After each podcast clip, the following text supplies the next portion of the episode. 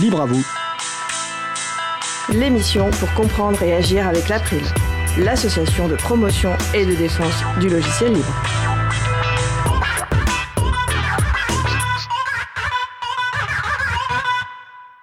Bonjour à toutes, bonjour à tous. Une discussion avec Henri Verdier, ambassadeur pour le numérique. Ce sera le sujet principal de l'émission du jour. Avec également au programme Jean Giono à la recherche d'une licence libre et une analyse des nouveaux cahiers des clauses administratives générales des marchés publics, nous allons parler de tout cela dans l'émission du jour. Soyez les bienvenus pour cette nouvelle édition de Libre à vous, l'émission qui vous raconte la liberté informatique. Proposée par l'April, l'association de promotion et de défense du logiciel libre. Je suis Étienne Gonu, chargé de mission Affaires publiques pour l'April. Le site web de l'April est april.org. Vous pouvez y trouver une page consacrée à cette émission avec tous les liens et références utiles et également les moyens de nous contacter. N'hésitez pas à nous faire des retours ou nous poser toutes questions.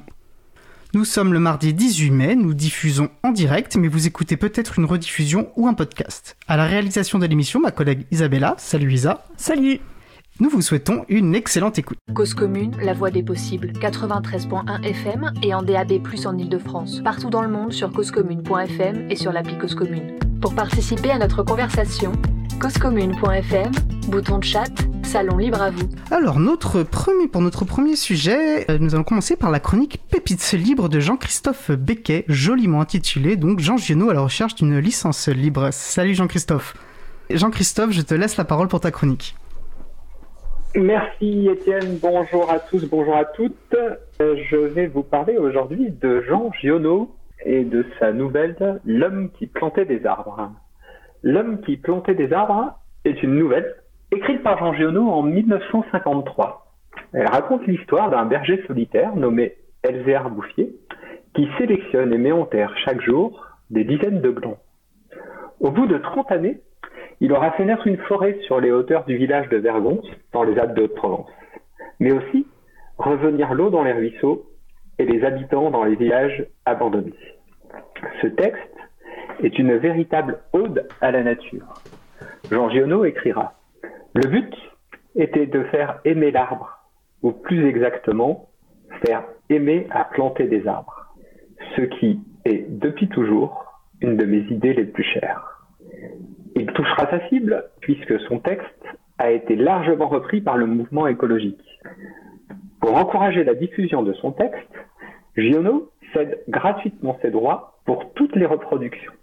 Cela fonctionne très bien et le texte est rapidement publié dans plusieurs revues. Initialement proposé pour un concours du Reader Digest, l'histoire est reprise par le magazine Vogue. Elle est traduite dans de multiples langues, anglais, allemand, italien, espagnol, danois, finlandais, suédois, norvégien, russe, tchécoslovaque, hongrois, yiddish, polonais, yougoslave. Elle est éditée à 100 000 exemplaires aux États-Unis et adaptée au théâtre. L'homme qui plantait des arbres fait également l'objet d'une adaptation sous la forme d'un film d'animation qui recevra de nombreux prix, dont l'Oscar du meilleur film d'animation. En 2002, l'œuvre est inscrite dans la liste recommandée par le ministère de l'Éducation nationale français pour le cycle 3. C'est l'ouvrage de Giono le plus traduit et le plus médiatisé, selon l'article qui lui est consacré sur Wikipédia. En 1957, Giono écrit au conservateur des eaux et forêts de Digne C'est un de mes textes dont je suis le plus fier. Il ne me rapporte pas un centime, et c'est pourquoi il accomplit ce pourquoi il a été écrit. Malgré les tentatives abusives de certains éditeurs de réclamer des droits sur cette œuvre, on peut aujourd'hui lire L'homme qui plantait des arbres sur Wikisource. Wikisource est une bibliothèque numérique multilingue sous licence libre. Il s'agit d'un projet sœur de l'encyclopédie Wikipédia. Giono voulait partager son histoire pour qu'on fasse une politique de l'arbre. Lionel Morel, qui signe Calimac les billets de son blog Silex, explique que si Jean Giono avait connu les licences libres, il aurait sans doute opté pour une licence Creative Commons by, ou peut-être by SA, pour empêcher la réappropriation par des tiers, voire la licence Creative Commons 0, pour exprimer son intention de verser son œuvre par anticipation dans le domaine public. On peut observer qu'il permettait les usages commerciaux et les adaptations. Pour rappel, la traduction est une forme d'adaptation. Il aurait donc sans doute écarté les clauses NC, non commerciales, et ND, non dérivées. En tout cas, une licence libre lui aurait permis d'exprimer clairement et précisément sa volonté de partager son travail. C'est une chance extraordinaire que nous avons aujourd'hui de disposer de licences qui permettent à n'importe quel auteur, illustrateur, compositeur de partager son travail en accordant explicitement certains droits de reproduction, de représentation, d'adaptation. J'encourage chacun à les utiliser largement pour créer de nouvelles pépites et enrichir le pot commun de la culture et de l'art libre. Merci Jean-Christophe. Un bel appel à produire de, plus en plus de pépites libres. Bah, merci beaucoup Jean-Christophe. Puis je vais te dire euh, au mois prochain pour une nouvelle pépite libre. Bonne fin d'émission, au mois prochain, merci. Salut, bonne fin de journée Jean-Christophe, merci. Alors nous allons faire une pause musicale. Et puisque nous parlions euh, de pépites libres, euh, l'occasion pour moi de rappeler que toutes nos pauses musicales sont bah, des pépites libres, elles sont sous licence libre, qui permettent donc euh, de les partager librement avec vos proches, de les télécharger parfaitement légalement, de les remixer, y compris pour des usages commerciaux. sont donc des licences comme celle évoquée par Jean-Christophe, des licences Creative Commons CC BY, CC BY SA, partage dans les mêmes conditions, ou encore des licences art libre.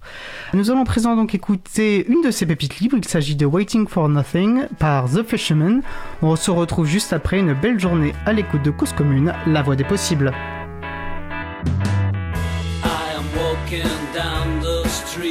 Cause Commune, 93 There's so much pain and crying all around me. As I'm still walking down the road, all that I do is to sing my song. So glad that sadness hasn't found me. I'm waiting for nothing. This is really something. I'm telling you one thing. I'm waiting for nothing. Some crazy people are passing me by. They're always running, don't know why. Whatever they're chasing, they don't seem to catch it. The sun is setting behind a cloud. A strange light is filling the town. Thank God that I have still the eyes to see it. I'm waiting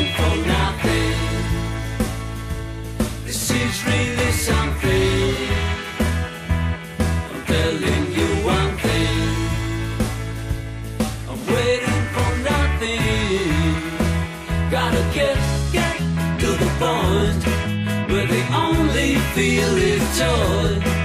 And we won't keep trying to break each other's hearts. Gotta get, get to a place where we all can find a space and the time we need to fix a broken parts, a broken parts, a broken parts.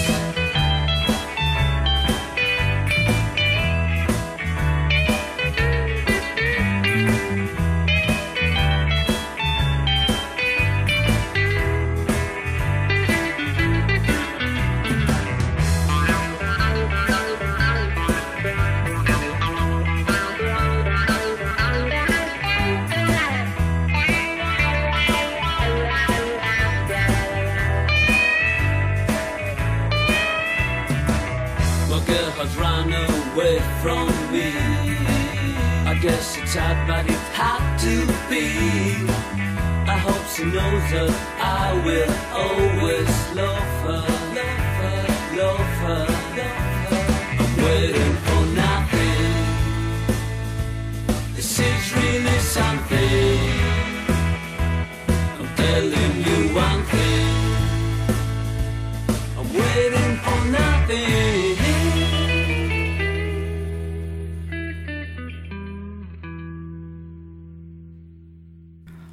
venons d'écouter Waiting for Nothing par The Fisherman, disponible sous licence libre Creative Commons, attribution CC BY, un son très Beatlesien, je reprends l'expression de ma collègue Isabella qui a beaucoup apprécié, j'aime beaucoup aussi ce, ce morceau.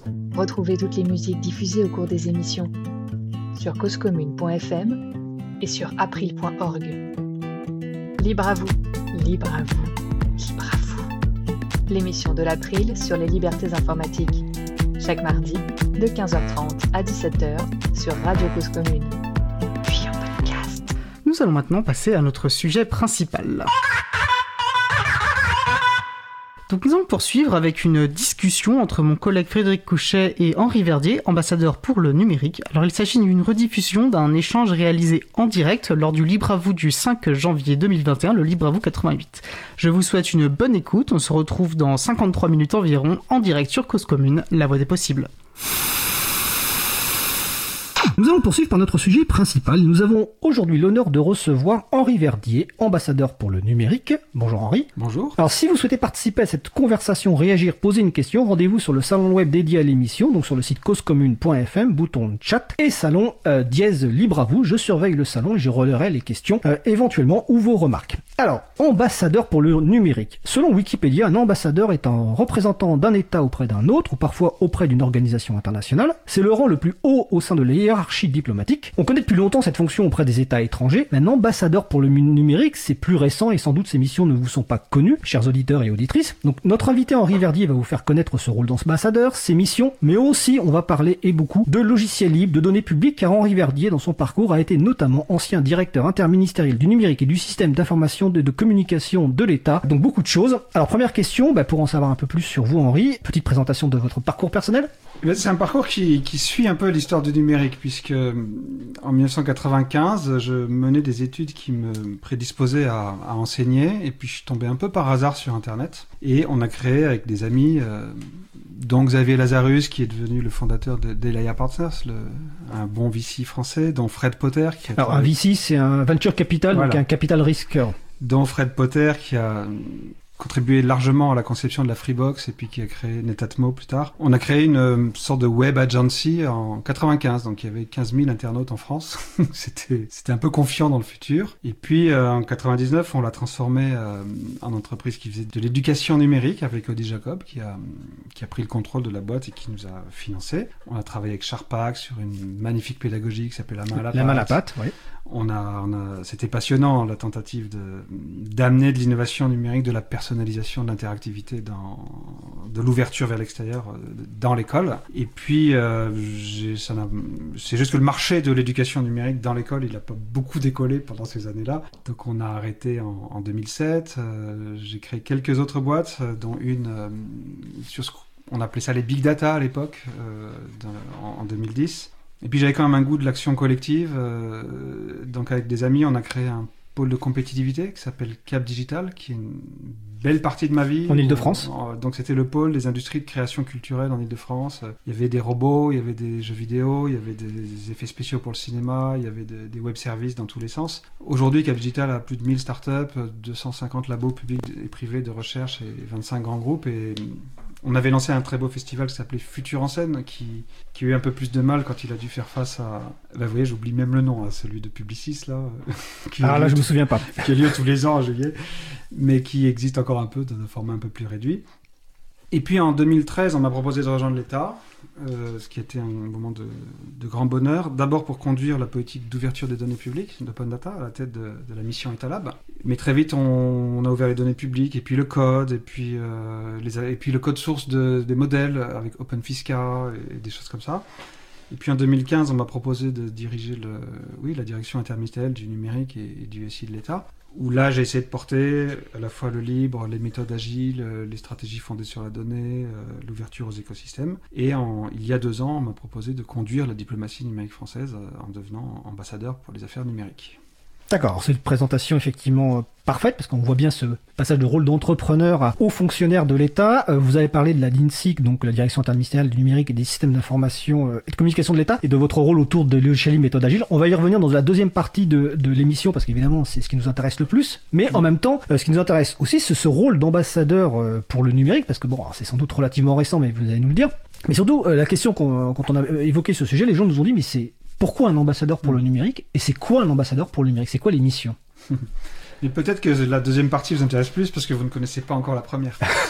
Euh, en fait, les gens ne réalisent peut-être pas à quel point le destin des États et le destin donc des relations internationales est maintenant déterminé par la révolution numérique et à quel point en retour les États s'emploient à déterminer l'avenir du numérique.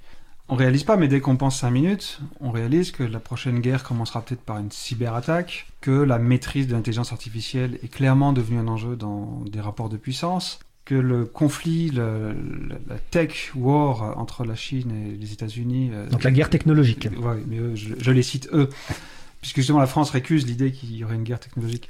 Cette guerre technologique entre la Chine et les États-Unis euh, détermine largement le futur de l'Europe, que on peut pas envisager l'aide au développement de l'Afrique sans penser à ses infrastructures logicielles, qu'on peut pas défendre sérieusement la francophonie si on n'a pas un regard sur ce qui se passe sur la toile.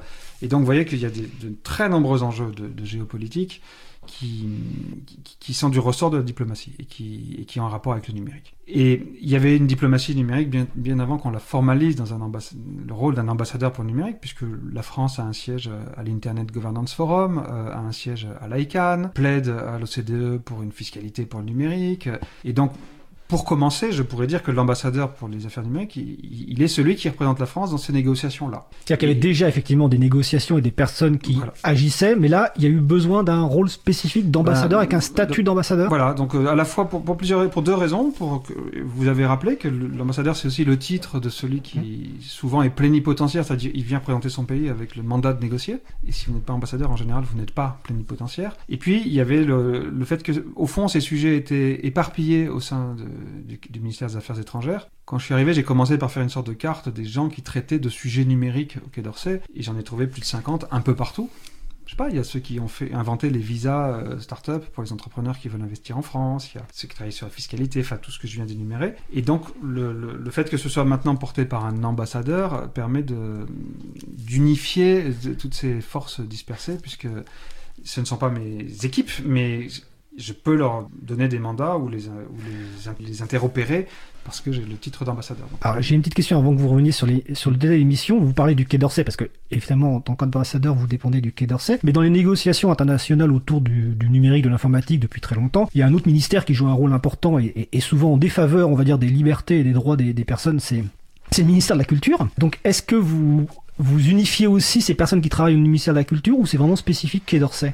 Bah, L'État est sérieux et la France est d'ailleurs euh, assez solide sur l'interministériel, donc on, on part avec des mandats. euh, quand, quand on touche aux intérêts d'autres ministères, je m'attendais pas à ce que vous disiez la culture. Général- Historiquement, la culture en France a toujours poussé non mais l'extension. absolument. Enfin, je, je- comme beaucoup de gens, je me suis éveillé à la conscience de la, comment dire, de la technopolitique euh, autour de- dans les controverses autour d'Adopi. Et, Euh, de la loi droit d'auteur en 2006 avant aussi, voilà. dans les années 2000. Il a aussi, il a changé. Franchement, sur un certain nombre de sujets aujourd'hui, on peut aussi considérer que le ministère de la Culture euh, se vit comme le ministère de la liberté d'expression et, qu'il a quelque chose à dire sur la, liberté d'expression et qu'il le fait. Non, en général, effectivement, quand on part, il y a des questions qui sont clairement d'Orsay et il y a des questions qui sont arbitrées avec, par exemple, le ministère de l'Intérieur, avec, par exemple, le ministère de- de- des Affaires, de l'économie et des Finances ou avec le ministère de la Culture. Ou, Donc de l'interministériel.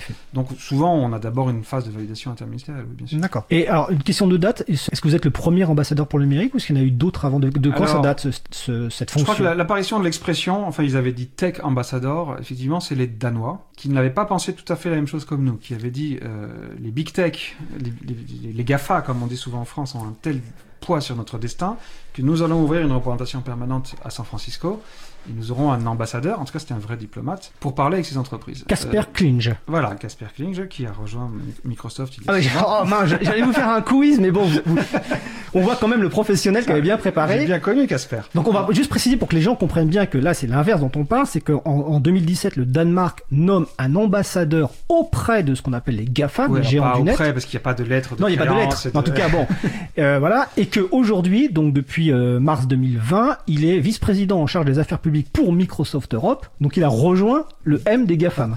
Ce qui est amusant, c'est que quand j'ai rejoint le Quai d'Orsay, j'ai découvert que les gens restaient en général ambassadeurs euh, trois ans et puis changeaient de pays et qu'on disait si tu restes plus de trois ans dans le même poste, tu vas devenir trop proche du pays que, que tu es chargé de traiter. Donc peut-être que Casper est resté trop longtemps en poste. Euh, six mois plus tard, la France a créé l'ambassadeur pour le numérique. Le, le premier, c'était David Martinon. Donc en 2017. La même année, mais Ouais, six mois David plus tard. Donc, euh, et nous, on l'a jamais positionné comme quelqu'un le, qui représentait l'État vers une puissance qui serait les entreprises. C'était pour aller à l'ICANN, Oui, dans les, les organismes internationaux. C'est pas la même chose que euh, le Danemark. Dans les, voilà. Ouais. Parce que peut-être ce que je vous ai pas dit. Donc, je vous ai expliqué à quel point il y a du numérique dans la géopolitique et, et vice versa. Donc, globalement, aujourd'hui, le périmètre de l'ambassadeur pour le numérique, je, le présente souvent comme une espèce de, boussole avec euh, quatre flèches. On a des grands sujets autour de la sécurité. Autour de la sécurité, il y a la cybersécurité. Et là, c'est clairement un sujet de droit de la guerre. hein. Enfin, nous, on dit droit humanitaire, mais c'est c'est droit de la guerre. Donc, euh, qu'est-ce qui est permis, qu'est-ce qui n'est pas permis, comment on contrôle, c'est du droit international. Et puis, il y a des sujets de sécurité sur les contenus. Et là, la discussion euh, internationale euh, contre les... sur comment faire face. Alors, il y a un vaste spectre. C'est-à-dire, vous parlez de la régulation des contenus? On a un mot à dire sur la régulation des contenus quand ça touche les ingérences étrangères dans les élections, quand ça touche euh, la régulation de la haine. alors, la haine, en- enfin, souvent, le Quai d'Orsay, finalement, se retrouve quand même dans, dans les dossiers. Parce que tant qu'ils sont en France, on n'a rien à dire, mais ensuite on essaie d'en faire des textes européens et, et- et on arrive là dans le dialogue européen. Oui, d'ailleurs, ça n'a pas trop bien réussi à ce gouvernement récemment. Mais on va, on va pas aborder ce sujet en on va détail. pas aborder ce sujet-là. Euh, ou ça y est bien réussi, je sais pas.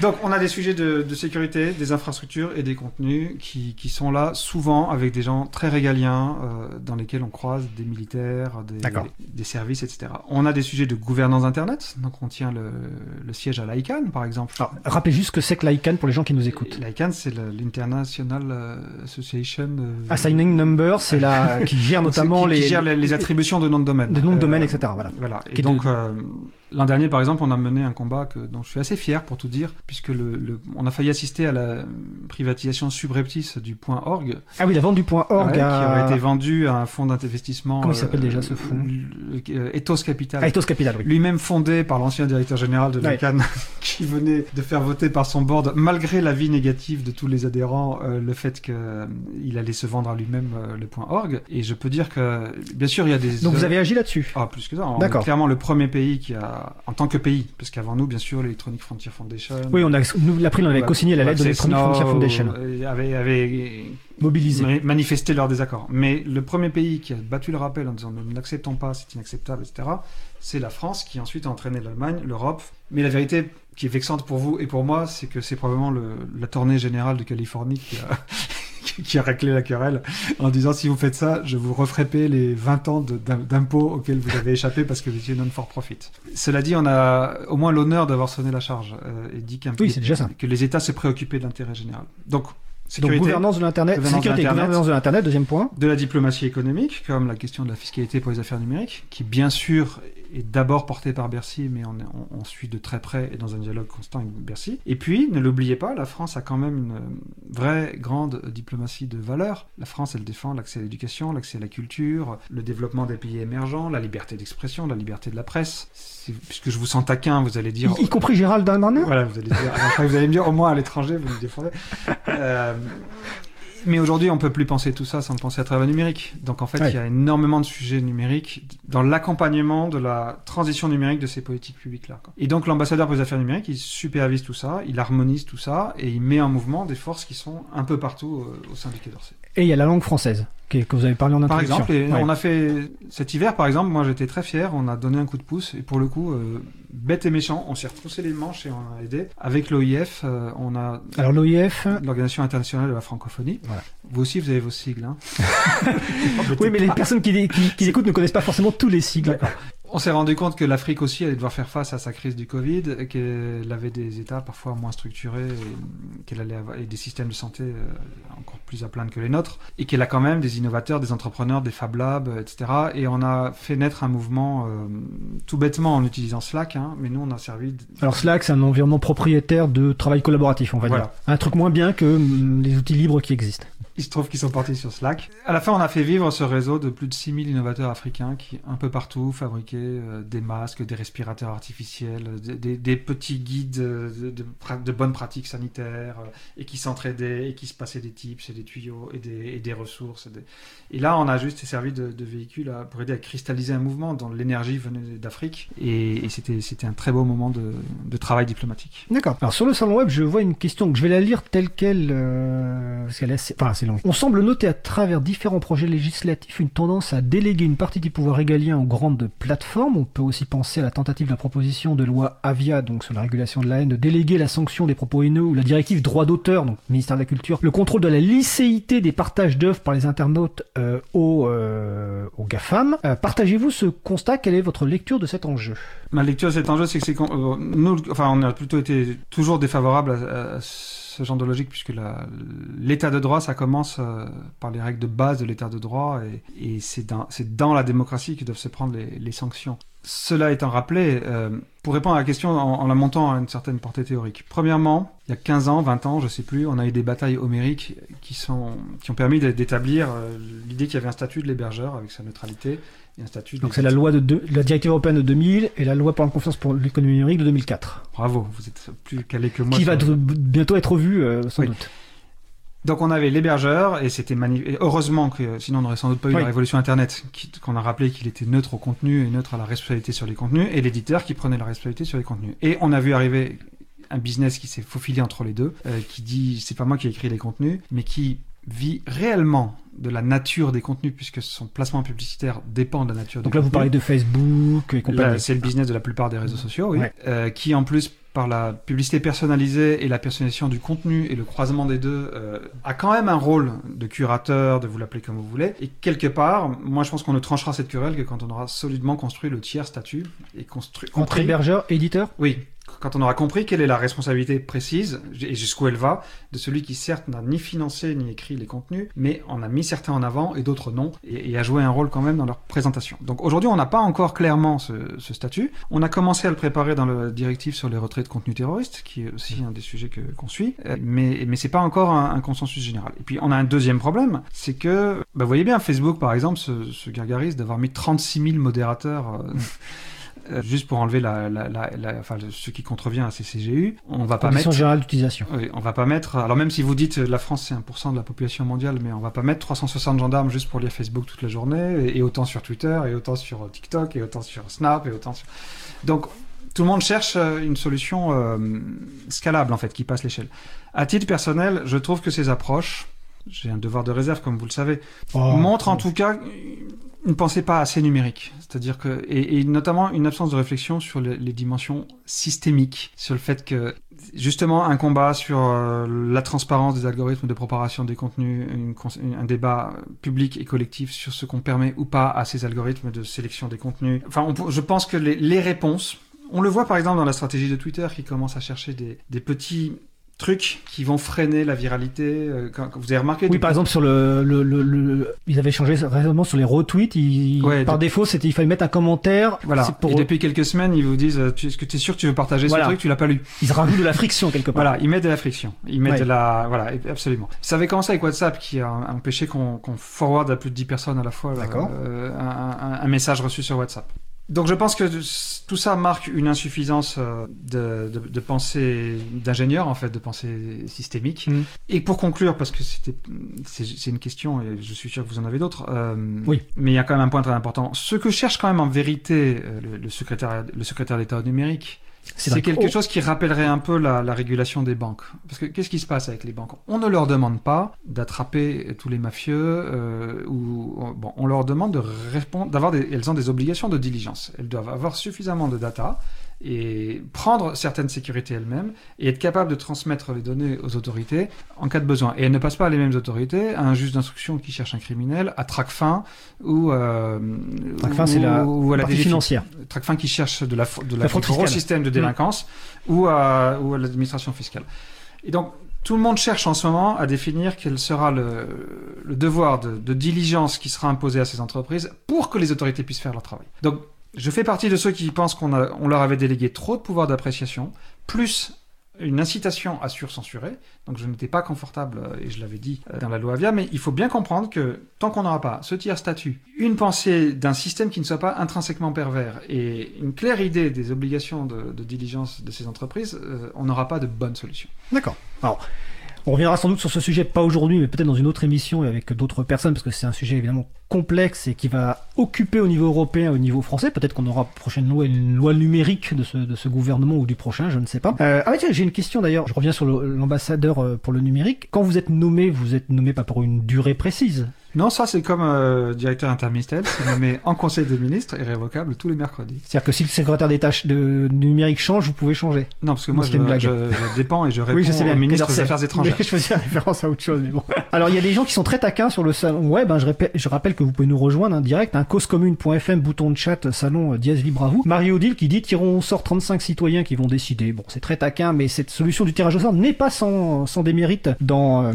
dans d'autres contextes. Mais on va revenir quand même sur notre sujet parce que le temps file vite. Donc on, a bien compris euh, le rôle d'ambassadeur pour le numérique. Vous avez parlé un petit peu de, de, certaines choses que vous avez faites. Est-ce que vous ouvriez, mais rapidement citer peut-être, si c'est, on l'a pas encore fait, un ou deux résultats euh, vraiment que vous avez obtenus depuis 2018 On a parlé de, le point org, on a parlé effectivement de ce qui s'est passé en Afrique. Est-ce que vous voulez citer un autre exemple ou deux? Oui, alors, mais après, c'est, la diplomatie, c'est un sport collectif et, de, et d'influence, donc les, les résultats spectaculaires, euh, Oui. c'est- à la limite, on pourrait presque dire que c'est la preuve d'un échec diplomatique. Quand ça se voit On a pas, quand même réussi à, malgré une opposition très forte de la précédente administration américaine, à, à construire le partenariat mondial pour l'intelligence artificielle pour créer un La cadre- précédente, celle de, de Donald Trump. Vous dites. Oui.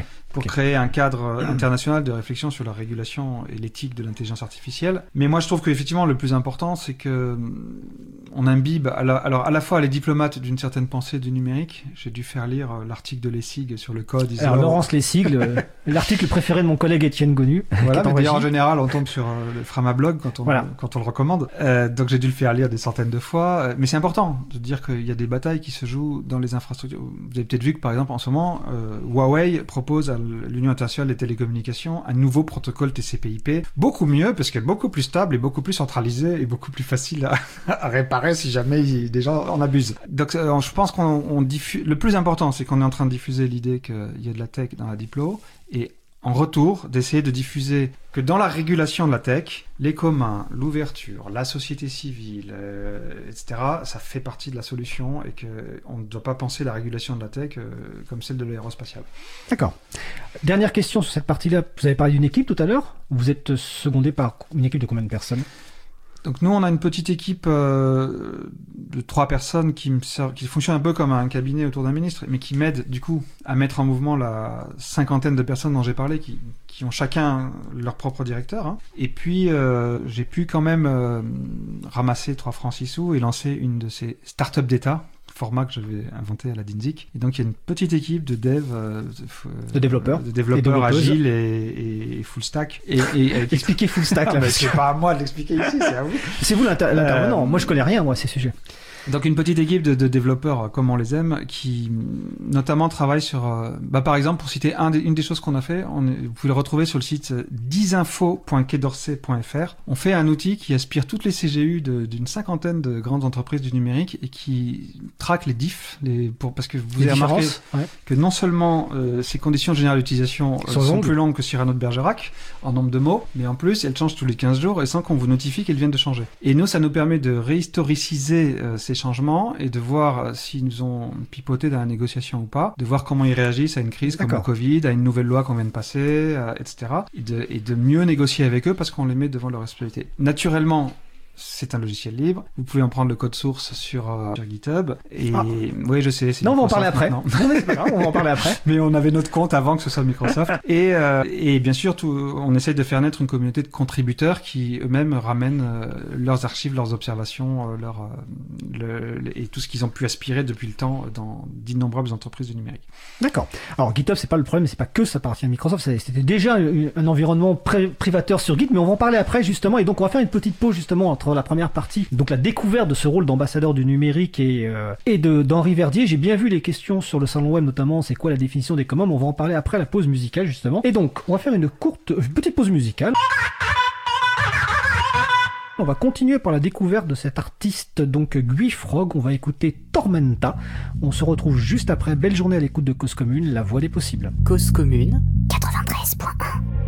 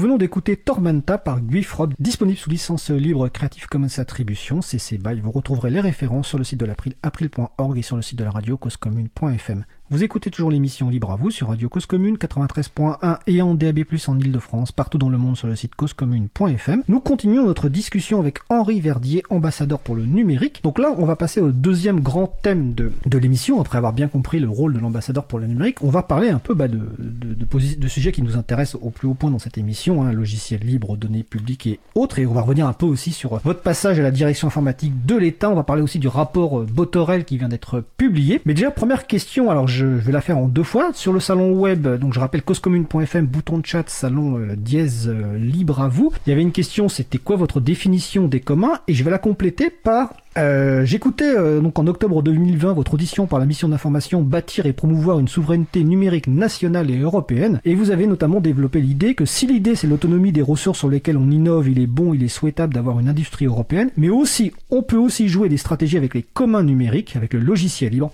OpenStreetMap, Wikipédia. Nous plaidons pour que cela entre dans une stratégie de souveraineté. Vous avez aussi cité l'exemple de l'Agence française du développement de l'AFD qui développe des partenariats publics communs. Donc, donc première question pour vous, c'est quoi les communs, c'est quoi les communs numériques et quelle est votre position logiciel libre, données publiques Ah, ça fait 17 questions ça. Ouais. Bon, sur les communs, d'abord, je sais parfaitement que dans les communautés du libre, euh, on peut avoir des controverses de définition et que euh, on peut se, coller des étiquettes, etc. Le sujet m'a assez passionné et je, peux renvoyer, si les auditeurs s'intéressent, j'avais contribué un article à la revue Esprit tout entier sur les communs et l'économie politique. Euh, moi, je vais prendre une définition très simple, c'est ce qu'on fabrique et qu'on gouverne en commun. Donc pour moi, un commun, c'est pas seulement la nature de la propriété intellectuelle sur la ressource en question, parce qu'on peut être un libre qui n'est pas commun en fait, parce qu'on est tout seul. Et, si c'est fabriqué en commun mais sans gouvernance en commun, etc. Donc les, je sais pas, pour moi, oui, que ce soit Wikipédia, OpenStreetMap, euh, euh, enfin on a quelques exemples de très grands communs contributifs. Et effectivement, c'est comme l'a dit d'ailleurs Marie-Odile tout à l'heure, euh, on voit bien qu'il y a quand même une sorte d'homothétie avec le rôle de la puissance publique qui est supposé travailler au nom du peuple souverain, au service de l'intérêt général, et que souvent c'est des ressources qui nous donnent des, leviers d'action. Ma position, à ma position n'a pas d'intérêt, mais ce que nous avons essayé de faire sur l'open data et sur le, libre, je vais juste dire c'est intéressant parce qu'on voit bien que maintenant euh, tout le monde dit faut ouvrir les données, faut ouvrir le, le code, euh, c'est le même mouvement. Mais en fait, il y a en 2013 quand j'ai rejoint l'État, c'était deux sujets très séparés en fait. Euh, moi, on m'a appelé, je l'ai rappelé, pour conduire la politique d'ouverture des données publiques, d'open data. Au fond, on conduisait cette politique petit a pour des raisons de transparence démocratique, parce que c'est notre constitution. Hein. La société est en droit de demander compte à tout agent public de son administration. C'est nos droits de l'homme. Petit b, euh, parce que ça pouvait être un stimulus économique, parce qu'il y a des gens qui ramassent ces données et qui inventent des services avec. Et petit c, enfin, en tout cas, moi, j'ai rajouté que très souvent, le premier bénéficiaire de tout ça, c'était l'État lui-même, parce que le premier qui souffre des silos et des données inaccessibles, etc., demandait au gars, qui est un de mes amis, qui recevait tous les soirs le nombre de décès en EHPAD par SMS. Sérieusement le, le, démarrage de l'épidémie de Covid. Oui, bien ah sûr. Oui. Parce qu'on n'avait pas de système d'information qui avait prévu de partager cette information-là. D'accord. Avant qu'elle ne soit euh, centralisée et rassemblée par l'INSEE, mais tout ça, ça faisait perdre trois semaines. Quoi. Donc, euh, l'efficacité de l'État. Ça, c'était l'open data. Et puis, le libre, quand j'ai pris la tête d'État Lab, le portail data.gouv.fr, il coûtait un million par an. Il était fait par une grosse. Alors, Etalab, c'était le service d'ouverture des données publiques voilà. que vous avez dirigé. Le portail data.gouv.fr. Data.gouv.fr. Ça coûtait un million par an, ce qui est quand même considérable pour un service web. Euh, et euh, il y avait une grosse. Alors on disait SS2I à l'époque. Maintenant on dit euh, entreprise de services numériques. Et chaque fois que je voulais modifier un pouillem, on me disait ouh là là, attends, faut faire un bon de commande. Et puis, puis ça coûtait très cher. Et je trouvais juste insupportable de pas pouvoir réparer moi-même un truc qui allait pas quoi. Et donc au début, j'ai essayé d'introduire dans l'État euh, le, le, libre plus pour des considérations d'autonomie stratégique en fait, et de capacité d'action et de vitesse de réaction. Petit à petit, et c'est très bien, les deux sujets ont un peu convergé. Et c'est très bien parce qu'effectivement, euh, je ben voilà. Mario Dill a dit beaucoup de choses très justes. Par exemple, les États, euh, ils servent l'intérêt général, donc ils peuvent facilement trouver des alliés, notamment, ben, j'ai cité OpenStreetMap ou des gens comme ça. Les États, ils n'ont pas de concurrents, hein, personne ne pique de part de marché, donc ils peuvent facilement coopérer. Donc c'est un peu bête de faire un portail et que les Luxembourgeois fassent le leur, et les Belges fassent le leur, et les Allemands fassent le leur, et machin. C'est assez facile, en somme, de s'organiser euh, et de mettre des développeurs d'accord. C'est plus facile que de mettre des diplomates d'accord. Et puis, vous, oui, j'y ai fait mention devant l'Assemblée. Je pense que là, on en arrive à un point majeur maintenant où l'existence et la pérennité de commun, et donc oui, je mets le commun jusqu'au logiciel ou au jeu de données, est une condition de souveraineté. On parle sans cesse de souveraineté numérique. Certains croient encore que ça veut dire intégration verticale d'une filière industrielle nationale. Pour moi, c'est de nouveau la souveraineté, c'est juste la capacité d'agir, hein, l'autonomie stratégique, la liberté d'avoir le choix. Pour les États et pour les individus. Pour tout le monde, en fait. Oui, ce qui est intéressant, c'est qu'on pourrait, à travers la question de la souveraineté numérique, réaligner un peu mieux euh, les droits individuels, les libertés fondamentales et la souveraineté des États qui pourraient s'enchaîner au-dessus de, de la liberté individuelle pour pouvoir la protéger. Parce que là, ça va dans le même sens. Un truc idiot. 90% des applications dans nos smartphones, pas le vôtre sans doute, mais la plupart des gens, euh, tournent sur Google Maps. Ça veut dire que du jour au lendemain, Google peut changer ses tarifs. Comme ils l'ont déjà fait. Ils l'ont fait en juillet 2018, si je ne m'abuse, en multiplié par, par 100 le coût d'accès à l'API. Euh, mais L'API, aussi... c'est l'interface de programmation pour se connecter à Google Maps. Voilà. Ils, ont, ils pourraient très bien décider de placer, je sais pas quoi, la, frontière du Sahara occidental euh, en fonction des décisions de la diplomatie américaine et pas de la diplomatie française. Euh, bon. Or, on a une alternative qui s'appelle OpenStreetMap. Euh, un pays dont l'économie s'appuie sur OpenStreetMap est plus souverain qu'un pays dont l'économie s'appuie sur Google Maps. Point barre. Vous pouvez juste rappeler ce qu'est OpenStreetMap OpenStreetMap, c'est une sorte de Google Maps fait par, des par plus d'un million de contributeurs. C'est une sorte de Wikipédia de la carte, dans, dans une licence libre, mais contaminante, hein, qui s'appelle l'ODBL. Persistante. Elle permet de share-alike. Share-alike, mais c'est-à-dire... ce que vous faites avec doit être lui-même... Voilà, euh... mais aujourd'hui, le terme contaminant peut être vu très négativement dans cette période. Ça l'a été. ça l'a été. Alors que les licences libres de type share-alike, c'est-à-dire partage à l'identique, sont la persistance des libertés. Et je vais juste dire aux auditeurs et aux auditrices qui nous écoutent qu'on a consacré deux émissions donc euh, à, OpenStreetMap et que vous pouvez retrouver sur coscommune.fm et april.org. Je vous laisse poursuivre. Euh, après, si on monte en théorie euh, stratégique, Ça veut dire que la souveraineté, euh, ça peut se gagner en étant en hégémonie stratégique, parce qu'on est les plus forts, mais ça peut peut-être aussi se construire en, s'assurant que personne n'aura d'hégémonie stratégique et que toute cette famille, alors là, mettez en vrac les communs contributifs, l'open data, le logiciel libre, etc., au fond, baisse la, densité d'hégémonie stratégique et, donc libère les États, les entreprises ou les citoyens. Et donc, nous essayons en ce moment d'en faire un axe très fort de notre diplomatie numérique, de convaincre l'Europe euh, que c'est un sujet majeur pour un continent qui malheureusement n'est quand même pas le berceau des géants industriels du numérique, qu'on le veuille ou non, c'est comme ça, que ça peut être euh, un axe très très important dans la coopération internationale, parce que vous savez très bien que un grand nombre de pays, d'Afrique en ce moment, ils sont contraints de se demander s'ils vont accepter l'Internet Facebook ou l'Internet Huawei ou un Internet trop trop cher financé par la Banque mondiale et, et, on peut leur dire, vous savez, il y a quand même des solutions. Euh, voilà pour cette question des, des communs, de l'open data et, et de l'open source. Et donc quand vous ah, parlez j'ai dit open source. Vous avez dit open source, logiciel libre en France, mais c'est pas. Ah, c'est pas tout à fait pareil. Ah, euh, je... ça je suis bien d'accord, j'allais préciser, mais c'est effectivement pas tout à fait pareil. Il y a une, une, version politique et puis une version, on va dire, plus économique déjà, mais à la limite, peu importe. Tout à l'heure, vous avez, ou c'est peut-être moi qui ai parlé de l'AFD, l'Agence française de développement, et dans votre audition, donc sur la mission d'information, vous avez parlé des partenariats publics communs. Est-ce que vous pourriez nous en dire juste deux mots? Oui, alors c'est un sujet qu'on travaille en ce moment et que l'AFD travaille en ce moment avec mon équipe. Parce que c'est évidemment donc une réponse au fameux partenariat public-privé où on dit que le, et dans la même logique, la puissance publique peut aider un commun et déléguer à un commun une partie de la mission de service public Aujourd'hui, il y a quand même une difficulté, mais ça, du coup, cette question fait réfléchir. Euh, la plupart des aides publiques au développement ont été faites dans des systèmes de prêts remboursables. Et donc, le plus facile, c'est quand même de dire euh, au pays, je te crée, une, je te construis, une je te finance une autoroute, tu mettras un péage et tu me rembourseras chaque année par un truc. Et donc aujourd'hui, la vraie question, c'est comment on finance quelque chose dont on ne pourra pas tirer des recettes par péage, par, par enclosure, pour, garder, pour prendre une autre Par enclosure, voilà. Et donc on est en train de chercher des outils financiers quand même, pour tout dire. Alors, la bonne nouvelle, c'est que parfois on est en train de parler d'infrastructures qui peuvent être 100 fois moins chères qu'une autoroute. Donc, euh, et, et là aussi, nous ne cessons de montrer que l'existence d'un cadastre, par exemple, peut changer la donne dans un pays d'une manière incroyable, puisque pays sans cadastre, il a des paysans qui ont un bout de terre, mais qui peuvent pas aller voir une banque pour emprunter. D'accord. Donc ils peuvent pas investir. voilà, je, je, voulais, je, passe la question suivante. Oui, non, mais en tout cas, bah, en tout cas, c'est un sujet intéressant et qu'on qu va suivre. Alors, comme je l'ai dit tout à l'heure, vous avez été euh, le, entre do, 2015 et 2018 le mmh. directeur, donc on va dire un peu de la DSI de l'État, direction informatique de l'État, et aussi de la transformation numérique, dans laquelle vous, vous aviez euh, lancé pas mal de choses autour bah, du, du, du, logiciel libre, des pratiques agiles. Est-ce que vous voulez en dire un mot justement de pratiques agiles? Euh, Oui, mais enfin, en un mot, c'est court. Ouais, je sais. mais bon.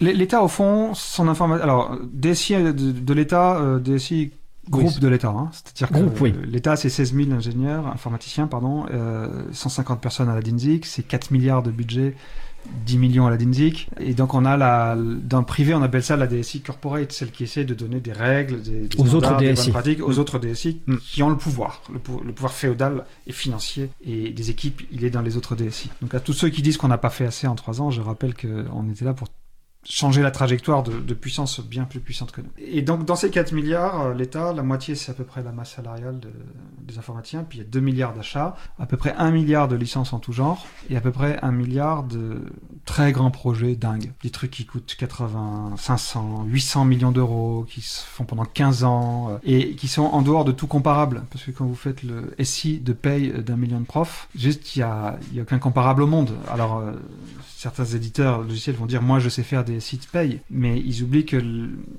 toute la fonction de ressources humaines de l'éducation nationale, c'est d'être sûr que le 1er septembre à 8h du mat, 1 million de profs sont devant 13 millions d'élèves, chacun dans la bonne classe. Et donc aucun logiciel de RH n'a été designé pour ça. Et, et, ces projets, et face à ces projets phares, on a voulu montrer avec mon équipe qui était plein de gens qui venaient de tous les numériques en fait, des startups, euh, de Wikipédia, de, du libre, enfin Easter egg et d'autres.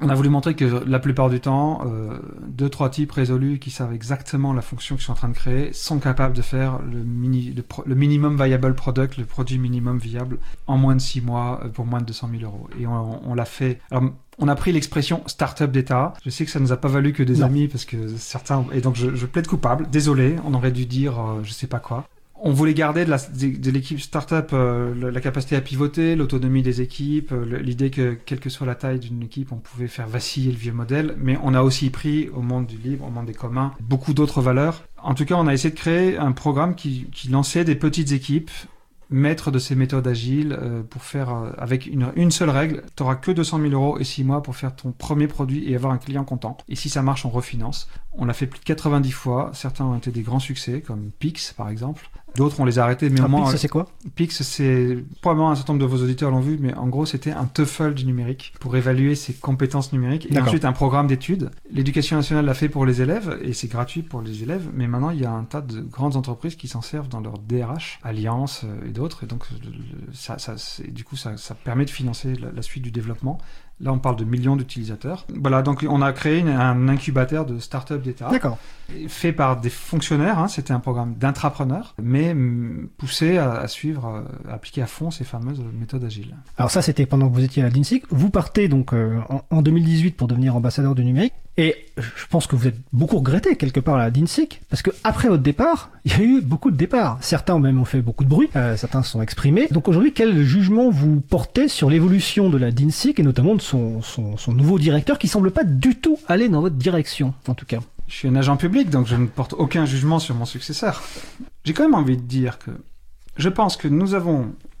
Alors, ce qui est bien, c'est qu'en plus le nom a changé, donc il y a la DINSIC. Ah, ça s'appelle la DINUM Et maintenant. la DINUM, comme ça, La moins, DINUM, quand voilà. je dis la DINSIC, on sait de quoi je parle. À la DINSIC, avec effectivement un, un- un tas de types homériques, euh, je pense qu'un des départs spectaculaires dont vous parlez, c'est Christian Quest, le- Christian le Quest, ouais. président d'OpenStreetMap. Nous avions une haute conscience que la transformation numérique, c'était une transformation des couches profondes, euh, c'était une transformation des couches hautes. Euh, on a fait France Connect, on a fait des API, des applications, des interfaces de programmation d'applications, on a fait des petits services très rapides et très agiles. Et c'était une transformation organisationnelle et managériale, et c'était une transformation culturelle. Et que il y avait un bloc de cohérence entre une manière de penser, euh, je sais pas, le data center et euh, l'idée qu'il fallait une autonomie des équipes, euh, un respect de l'impé... Bon, et, donc, quelque part, et je, l'assume aussi, on, faisait de la politique. Disons, pour rester pudique, que j'ai l'impression qu'aujourd'hui, la, la DINSIC se comporte plus comme une DSI Group qui fait, qui fait son travail de DSI Group et qui le fait, je ne dis pas le contraire. Et elle est peut-être un peu moins frondeuse.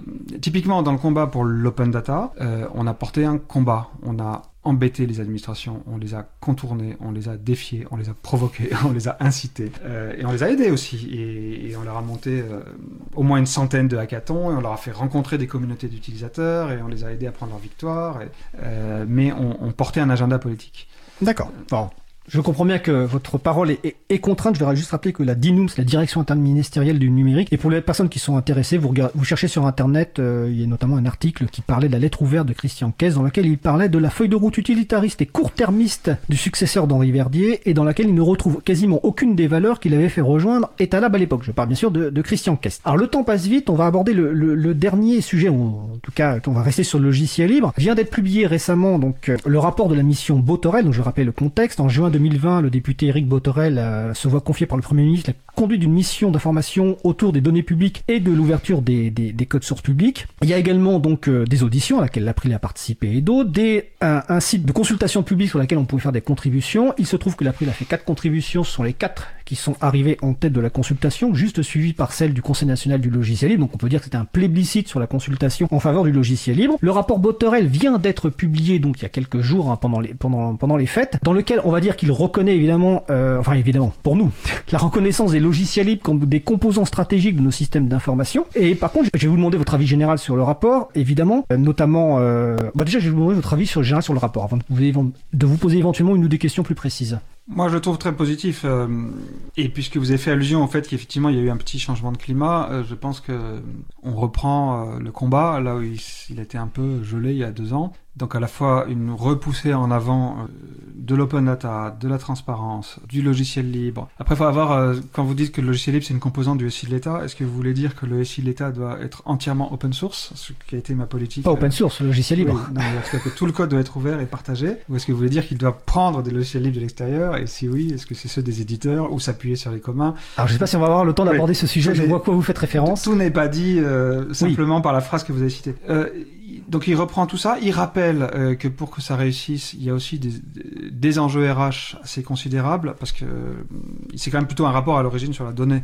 Oui. On- quand même un des sujets où j'aurais aimé réussir à aller plus loin, c'est introduire une culture du pilotage par la donnée. Des- les Anglais disent les data-driven policy, les, les politiques publiques fondées sur la donnée. Quand vous voyez le nombre de choses qui sont faites euh, sur des intuitions de cabinets ministériels, sur des approximations sans Vous parlez de la situation actuelle euh, sanitaire mais partout. Non, non, franchement, alors là, je parle de tous les pays d'Europe et depuis euh, des décennies. Euh, je ne vise personne, ou je vise tout le monde. Non, mais on n'a pas. Enfin, le, la haute fonction publique qui est pétrie de droit euh, et de sciences administratives n'a pas une très grande culture scientifique et encore moins une culture du, du- du pilotage par les faits. de- du...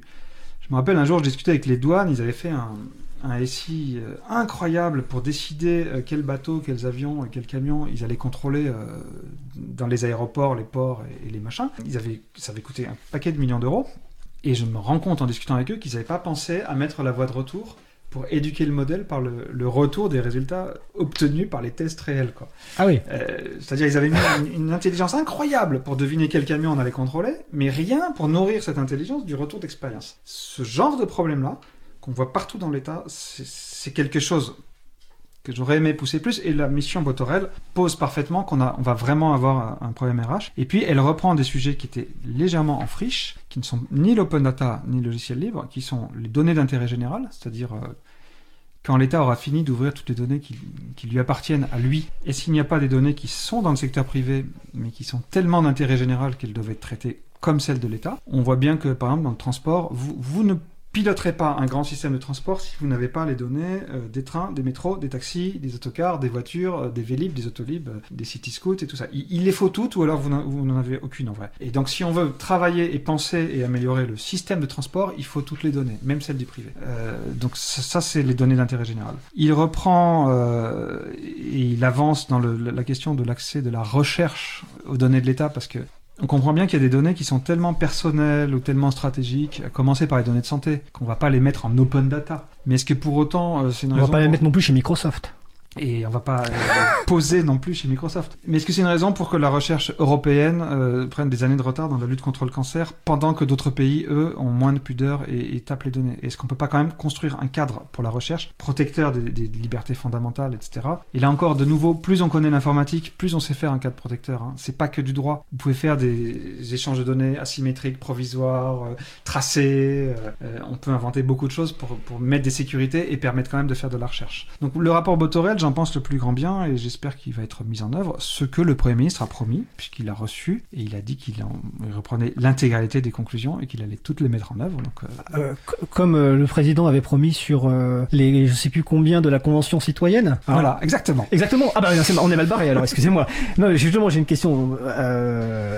Il nous reste très peu de temps, donc une petite. Bah justement, oui. Ce que dit le rapport à un moment, que se passera-t-il après le rapport? Donc là, je cite, hein, en l'état actuel des choses, la mission craint que ces recommandations ne soient pas portées et suivies. Donc la question, vous, en tant qu'ambassadeur du numérique, euh, est-ce que vous avez déjà des informations? Est-ce que vous savez quel est le enfin pas, pas le projet, le planning d'annonce euh, justement de ce que va reprendre le Premier ministre ou, même le président de la République? Je pense qu'il y aura des annonces en janvier. Je pense que les quelques, parce qu'il y a quelques petites mesures d'ordre législative euh, seront passées dans les six mois. Et les annonces opérationnelles, organisationnelles, euh, je pense qu'on les entendra en janvier. Mais plutôt, on a reçu le rapport le, Très récemment, pour le les 20 vacances. décembre. Alors bon, Voilà.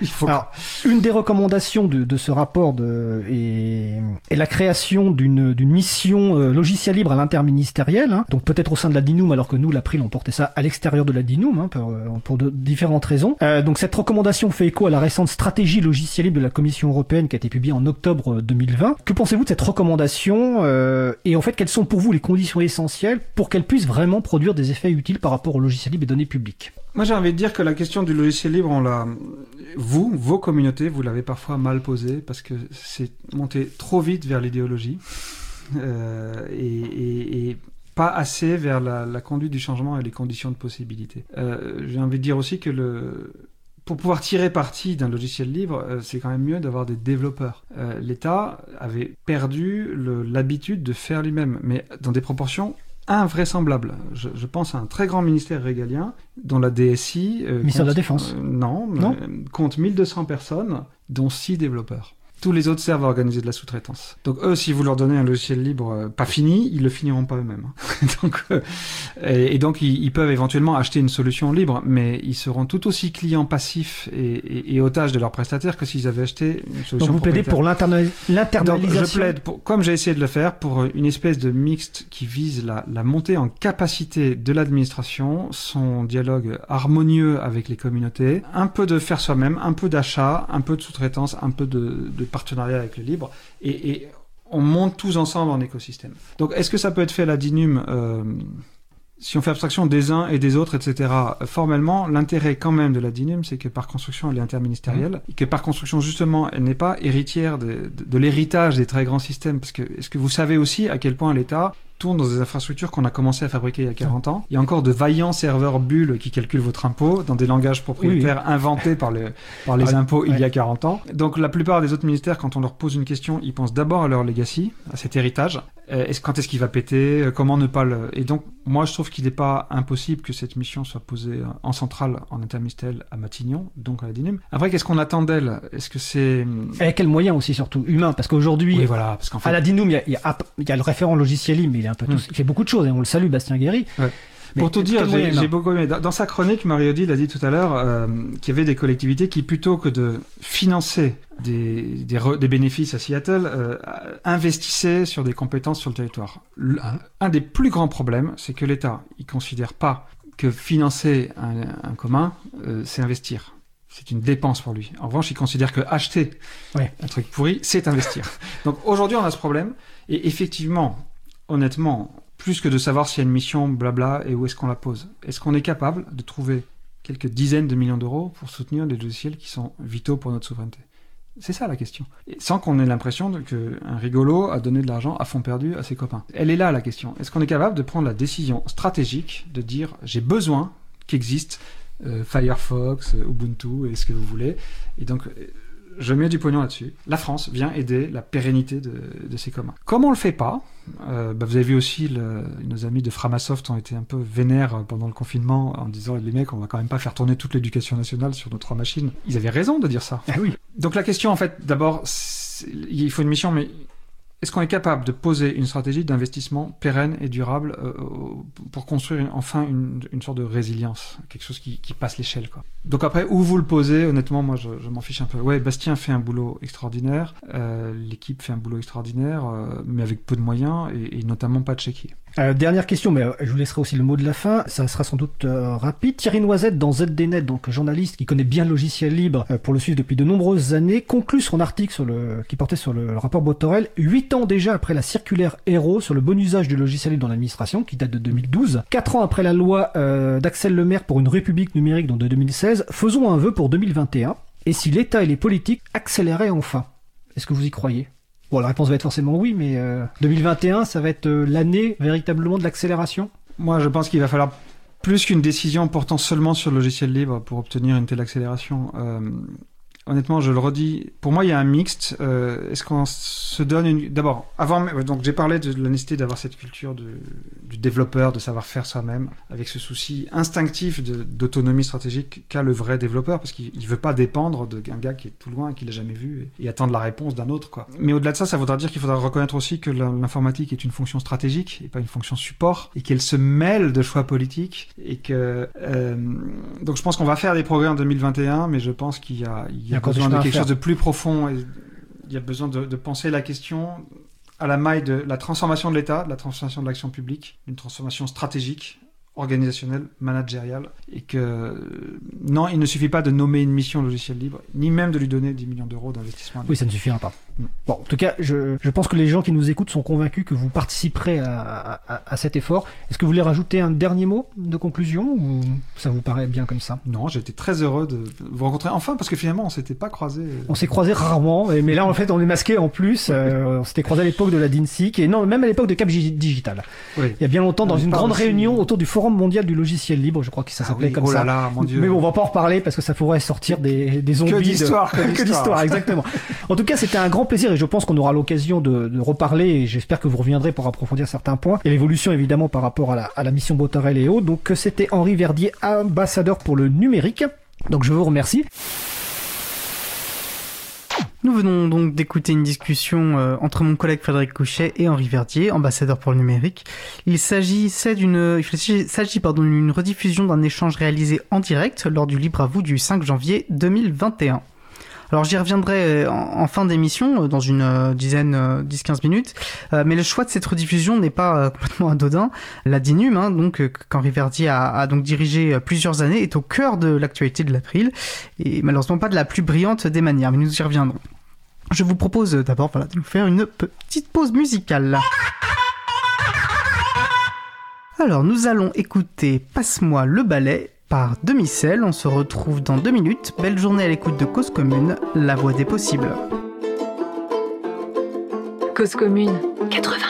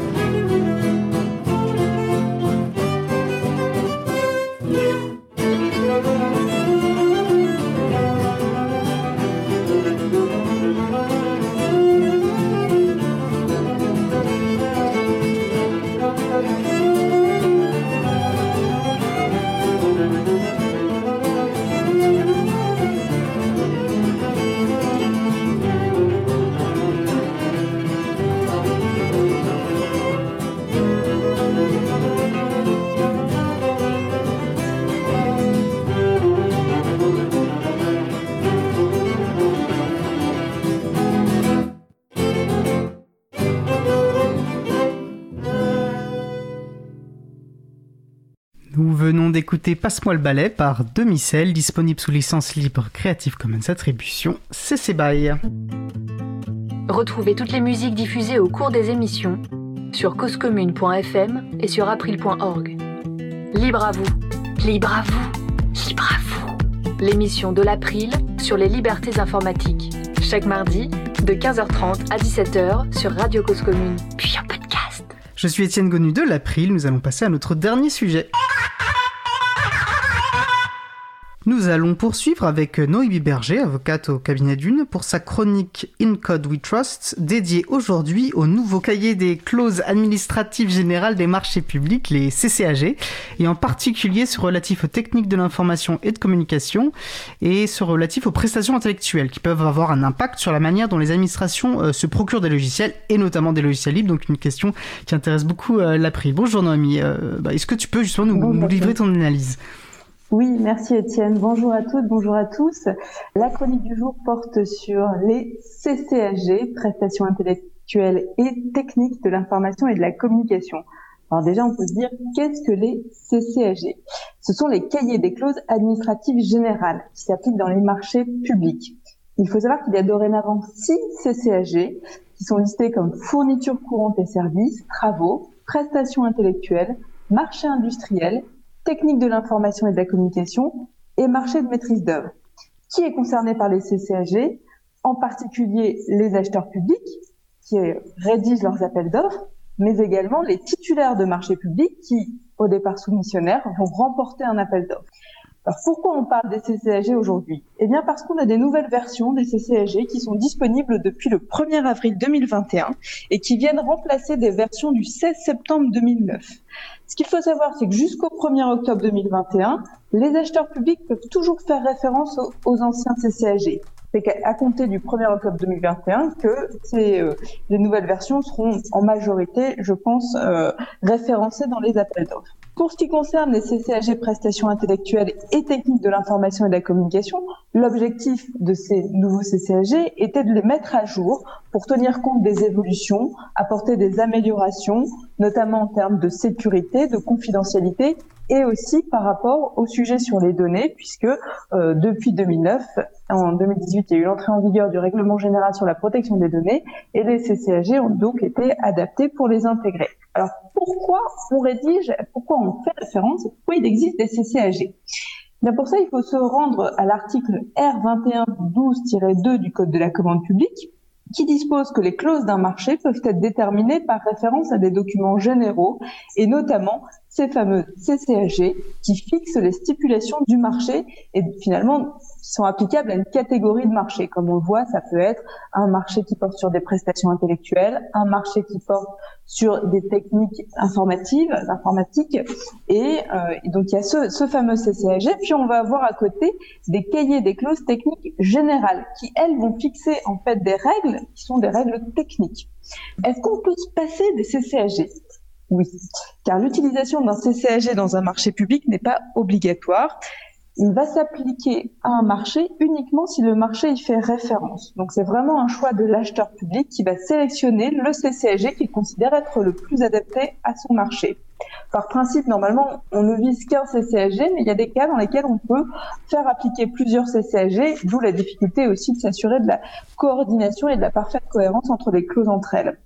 Alors, à quoi ressemblent les CCAG C'est un document qui est assez volumineux, composé d'une quarantaine d'articles avec des chapitres, des règles qui sont des règles assez générales, notamment qui vont porter sur le prix de la prestation, sur le règlement, sur l'exécution, sur les conditions de résiliation, les différents, et aussi euh, qui vont intégrer bah, les spécificités propres à chacun de ces fameux CCAG. On va également retrouver des commentaires dont il est dit qu'ils n'ont pas de valeur contractuelle. Alors, s'agissant justement de la valeur contractuelle, quelle est la force de ces CCAG Bien, finalement, ils sont pas aussi forts qu'on pourrait le croire, puisque les CCAG, enfin le marché en tout cas, intègre un certain nombre de documents, et finalement, les CCAG sont pas en tête de ces euh, des documents les plus forts. On va retrouver en tête l'acte d'engagement, qui est souvent un document très court, d'une ou deux pages, et qui comporte pas véritablement les règles juridiques. On va trouver ensuite le cahier des clauses administratives particulières. Donc là, c'est les règles, les conditions particulières, pour faire simple. On va avoir les conditions techniques particulières. Et enfin, on aura le fameux CCAG qui viendra s'appliquer, puisqu'en fait, c'est un équivalent de conditions générales. Ce qu'il faut noter sur ces nouveaux CCAG, c'est une clause de réexamen qui permet et qui était assez importante pour les marchés publics puisqu'elle permet en cas de circonstances particulières qui vont justifier en fait une modification significative des conditions d'exécution du marché que les parties puissent signer un avenant pour modifier un certain nombre de, de règles applicables à ce marché. Et ça, c'est vraiment un point qui est fort dans ces CCAG et qui est classique et qui est commune en fait aux différentes CCAG.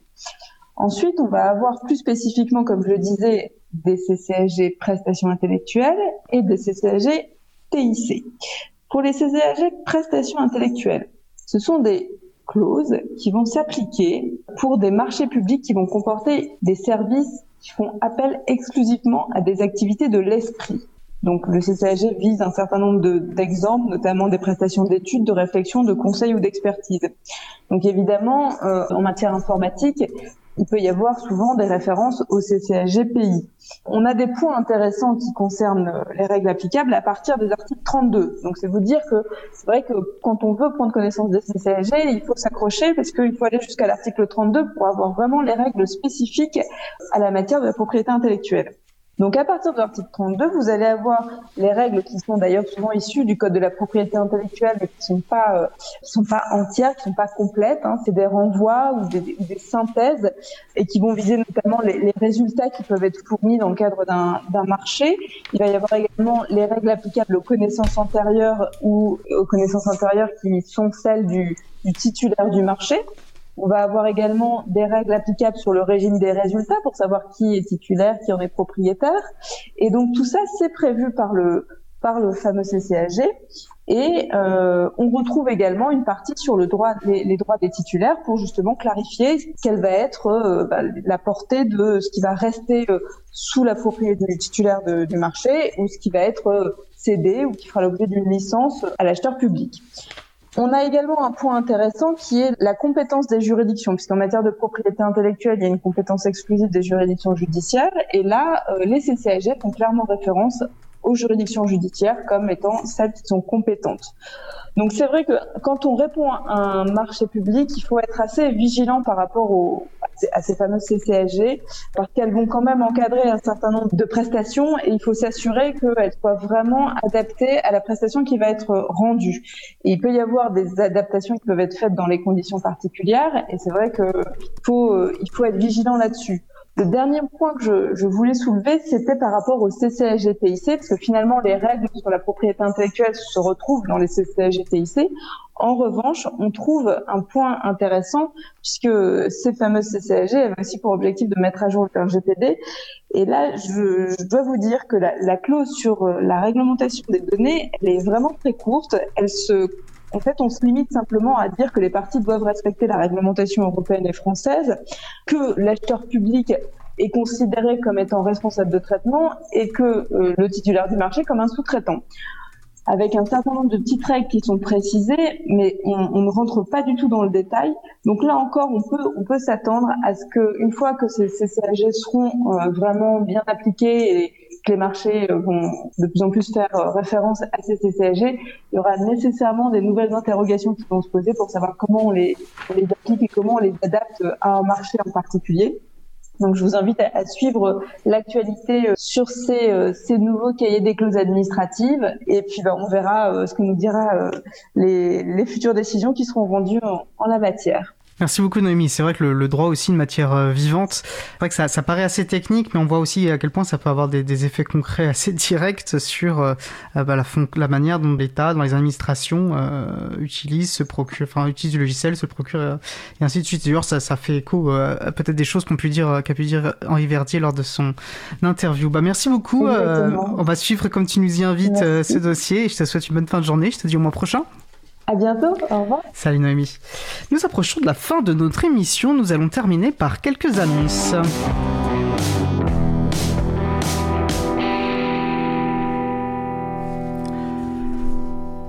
Alors comme je le disais, le choix de rediffuser en sujet long cet échange avec euh, Henri Verdier, donc ambassadeur pour le numérique, n'était pas euh, complètement anodin. Comme il l'a rappelé, avant d'être ambassadeur donc pour les affaires numériques, Henri Verdier a été directeur de la direction ministérielle du numérique et des systèmes d'information, euh, la DINSIC, qui est à présent euh, devenue la, la DINUM pour direction interministérielle du numérique. Bref. Alors il est globalement reconnu hein, bah, en tant que bah, directeur de cette DINSIC euh, pour la qualité de son travail, que ce soit pour l'ouverture des données publiques, on parle souvent d'open data pour prendre le, terme anglais, pour son travail pour le, logiciel libre et pour son utilisation au sein de l'administration. Son successeur, moins. Euh, ce que tend malheureusement euh, à démontrer euh, l'actualité récente. Alors revenons un peu en arrière. Lors de l'échange avec Henri Verdier, il a été évoqué le rapport du député Éric Botorel sur une politique publique des données, des algorithmes et des codes sources. Un rapport qui préconisait entre autres, entre autres choses, la création d'une mission interministérielle du logiciel libre. Depuis, un document important a été publié au journal officiel, une circulaire du Premier ministre où il précise les bases de la politique publique qu'il entend mener en s'appuyant sur les travaux de la mission Botorel. Il reprend notamment la préconisation d'une mission logicielle libre dont l'ADINUM aura la charge. Alors la circulaire donne des signes encourageants, hein, euh, précise l'April dans son communiqué, mais l'inertie actuelle au sein de l'État nous incite à la réserve tant que des décisions concrètes ne seront pas prises. Il s'agit donc d'un premier pas qui va certes dans une bonne direction, et c'est positif, euh, mais un premier pas qui devra être confirmé. Alors c'est dans ce contexte donc euh, d'un signal politique encourageant vers le logiciel libre hein, et par le Premier ministre, donc un signal politique euh, important, qui nous a... C'est dans ce contexte donc que nous avons pris connaissance d'un catalogue de logiciels à destination des administrations, un catalogue pardon, porté par la DINU, mais plus précisément par sa mission label, dont l'objectif affiché est, et je cite, de labelliser des solutions et des outils numériques de qualité pour faciliter leur emploi par les porteurs de projets publics. Donc un beau programme. Alors qu'en est-il dans les faits? Bon, eh bien, voyons plutôt. Des fiches renseignées, donc des fiches du catalogue, des fiches renseignées par les acteurs privés eux-mêmes, euh, des logiciels indiqués comme libres mais qui ne le sont pas, ce qui interroge donc euh, sur les vérifications de base réalisées ou pas par euh, la DINUM, aucune information directe sur la licence, ni de lien vers les sources pour les logiciels libres, puis la DINUM de préciser euh, que les fiches n'engagent pas son avis sur la fiabilité des informations qui y sont portées ou sur la qualité de la solution. Charge aux administrations elles-mêmes de faire les vérifications nécessaires. Bah, à quoi sert ce catalogue alors? Y a, y a-t-il euh, un processus de validation des fiches? Sur quels critères? Rien n'est indiqué. Alors la DINUM et son directeur ont-ils seulement lu euh, la circulaire du Premier ministre? La question semble pouvoir se poser. La mission label a-t-elle seulement associé le référent logiciel libre de la DINUM à ses travaux ou a-t-elle fonctionné en, en silo? Si l'April a un conseil à donner aux administrations, bah, ce serait plutôt du coup de se tourner vers le socle interministériel des logiciels libres, le SIL, euh, qui liste euh, pour le coup voilà, des solutions libres éprouvées avec des informations fiables, validées par des agents publics et qui s'avèrent en cela infiniment plus utiles pour répondre bah, aux besoins euh, logiciels des administrations. SIL qui, rappelons-le, est produit par des agents publics de la mission Etalab, une mission de la DINUM, une mission étalable qui avait été notamment dirigée entre 2013 et 2015 par un certain Henri Verdier. Affaire à suivre donc. Alors, euh, autre annonce, euh, la première fête de la radio sera organisée du 31 mai au 6 juin. À cette occasion, les auditeuristes sont invités à participer à une campagne dite virale. Euh, ou héréditaire pour prendre un autre terme. Le principe euh, est simple. Vous pouvez, vous êtes invité à, pendant cette période, pendant cette campagne, à raconter sur le réseau social de votre choix, Mastodon ou Diaspora par exemple, donc à, y raconter euh, en utilisant le mot-clé euh, dièse ma radio votre coup de cœur pour une radio à travers le partage d'un souvenir inoubliable, d'une anecdote, etc. Puis d'inviter publiquement trois personnes de votre réseau à faire de même. Cela peut être un souvenir lié à votre découverte de Libre vous, pourquoi vous aimez autant la radio cause commune par exemple. Retrouvez toutes les infos, vous retrouvez pardon, toutes les infos sur le site de la campagne fête de la radio.com. Comme d'habitude, vous retrouverez également euh, toutes sortes d'autres événements associés au logiciel libre ainsi que des associations libristes près de chez vous sur l'agenda-du-libre.org. Et vous retrouverez toutes les références évoquées sur la page dédiée à l'émission sur le site de l'April et sur le site de la radio. Vous pouvez nous laisser un message hein, sur le répondeur de la radio pour réagir à l'un des sujets de l'émission, nous poser des questions ou simplement nous laisser un message d'amour. N'hésitez pas à nous faire des retours. Le numéro de la radio euh, est sur le site, hein, bien sûr. Il s'agit du 09 72 51 55 46. Et je vous rappelle que la radio cause commune, la voix des possibles, sur la bande FM, sur, euh, voilà, diffusée sur la bande FM, sur 80 13.1 en Ile-de-France, diffusée de midi à 17h, puis de 21h à 4h en semaine de vendredi 21h au samedi 16h et le dimanche de 14h à 22h. La radio diffuse également en DAB+, la radio numérique terrestre 24h sur 24 et partout dans le monde sur le site causecommune.fm. Alors notre émission se termine. Je remercie les personnes qui ont participé à l'émission. Jean-Christophe Becquet, Frédéric Couchet, Henri Verdier, Noémie Berger. Aux manettes de la régie aujourd'hui, ma collègue Isabelle Avani. Merci également à l'équipe qui s'occupe de la post-production des podcasts et qui fait vraiment un super boulot. Euh, donc merci à Samuel Aubert, Elodie, Daniel Giraudon, Languin, Sylvain Kotzmann, qui sont tous donc bénévoles à l'April, Olivier Gréco, le directeur d'antenne de la radio. Merci également à Quentin Gibaud, bénévole à l'April, qui découpe le podcast en podcast individuel par sujet. Enfin également merci à, à Laure, euh, Laure Elise qui prête sa voix pour nos magnifiques nouveaux jingles que vous avez pu entendre lors de l'émission. Vous retrouverez sur notre site april.org toutes les références utiles ainsi que sur le site de la radio causecommune.fm. N'hésitez pas à nous faire des retours pour indiquer ce qui vous a plu, mais aussi des points d'amélioration. Vous pouvez également nous poser toutes questions et nous y répondrons directement lors d'une prochaine émission. Toutes vos remarques et questions sont les bienvenues à l'adresse contact at. Nous vous remercions d'avoir écouté l'émission. Si vous avez aimé cette émission, N'hésitez pas à en parler le plus possible autour de vous et à faire connaître également la radio cause commune, la voix des possibles. La prochaine émission aura lieu en direct le 25 mai 2021 à 15h30. Notre sujet principal portera sur euh, une association importante pour l'usage des logiciels libres au des administrations. Il s'agit de l'ADULACT, l'association des développeurs et utilisateurs de logiciels libres pour les administrations et collectivités territoriales. Nous aurons grand plaisir donc à les accueillir dans Libre à vous. Nous vous souhaitons de passer une belle fin de journée. On se retrouve donc en direct mardi 25 et d'ici là, portez-vous bien.